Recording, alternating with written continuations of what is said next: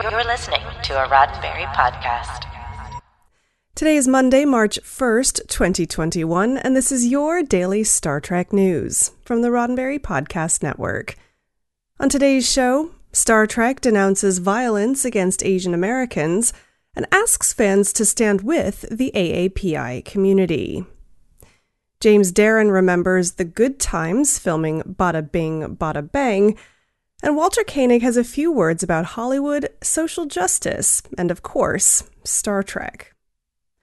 I'm Allison Pitt, and today's show is supported by people like you through Patreon. Find out more and add your support at patreon.com forward slash daily Star Trek news.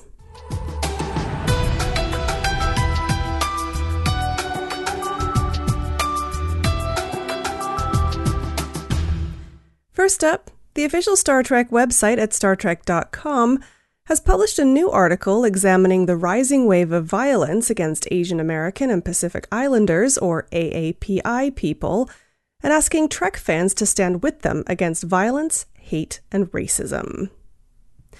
The article argues that we should band together in a multifaceted approach, denounce individual acts of racism, as well as examine the societal issues that allow violence to flourish. And we can use Star Trek and other science fiction as a model. The article's author, Mike Chen, points out that at its best, science fiction holds a mirror up to our society. In some cases, this helps us see ourselves the way we want to be seen, shepherding both progress and normalization towards a just and equitable society.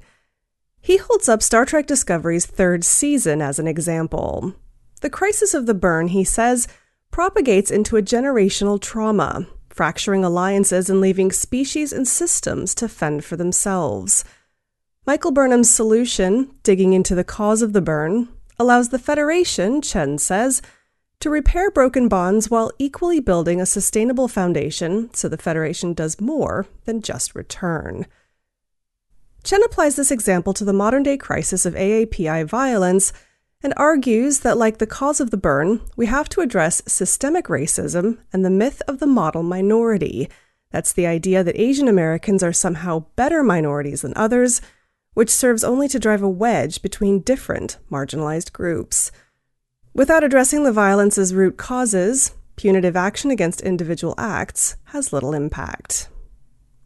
The end of Star StarTrek.com's article is a collection of thought provoking quotes from Asian American Star Trek actors, including George Takei, Garrett Wang, and Patti Yasutake.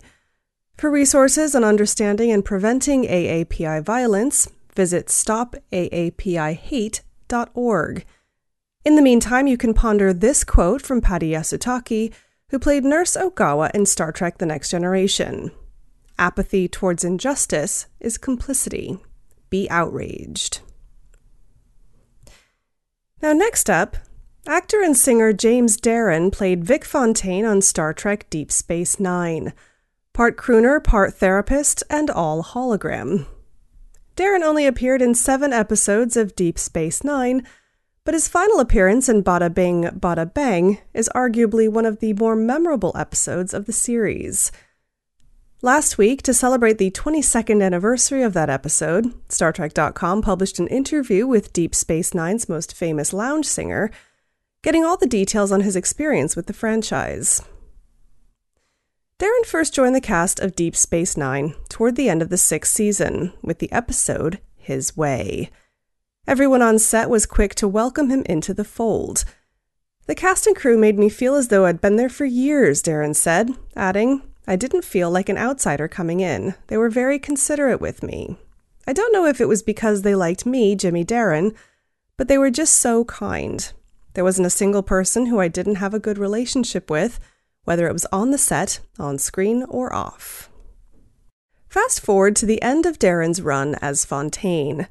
In Badda-Bing Badda-Bang, a programming issue in the holosuite allowed mobsters to take over Vic's holographic lounge – in order to right this wrong, the DS9 crew joined forces to outwit the mobsters and rob the casino, in a sequence of events reminiscent of the classic 1960 film Ocean's Eleven.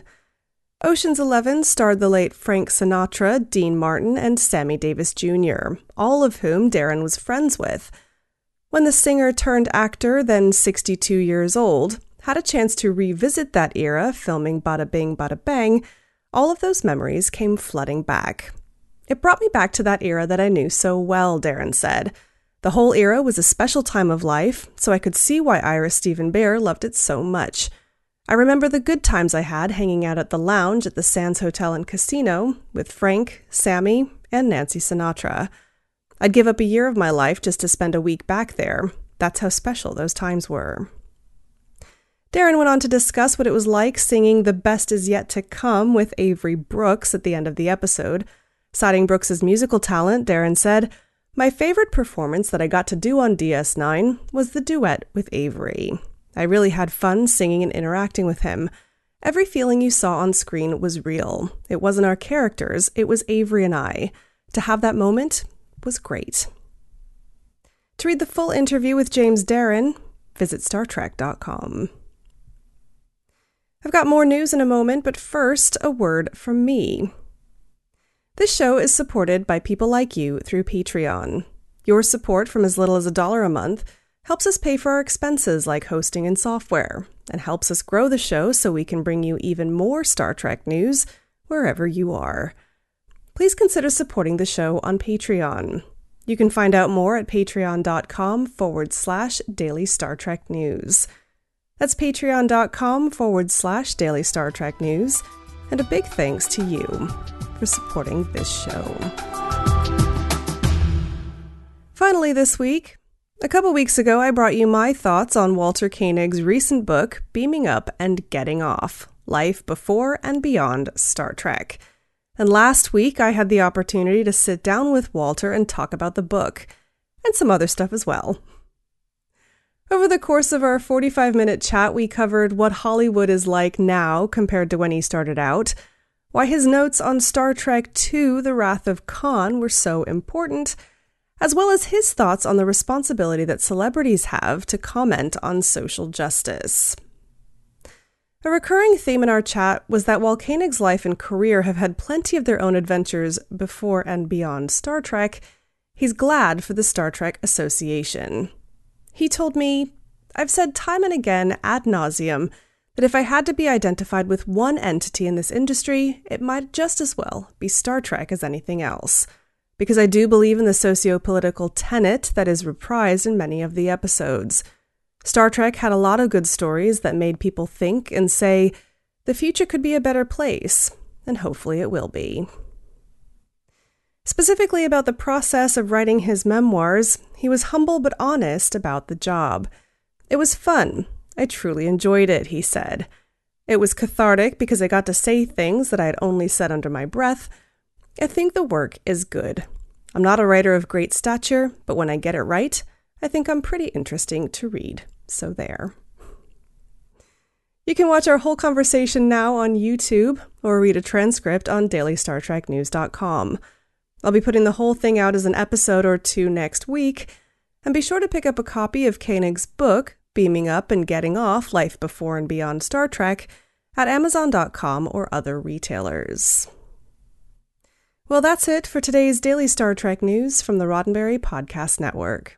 Don't forget to check out the other great shows on the network at podcasts.roddenberry.com. Daily Star Trek News is produced by me, Allison Pitt, with selected stories by Chris Peterson. We're supported by people like you through Patreon. Find out how you can add your support at patreon.com forward slash daily Star Trek News please make sure you're signed up for the Daily Star Trek newsletter at dailystartreknews.com forward slash contact. Get all the day's Star Trek news delivered straight to your inbox every weekday morning.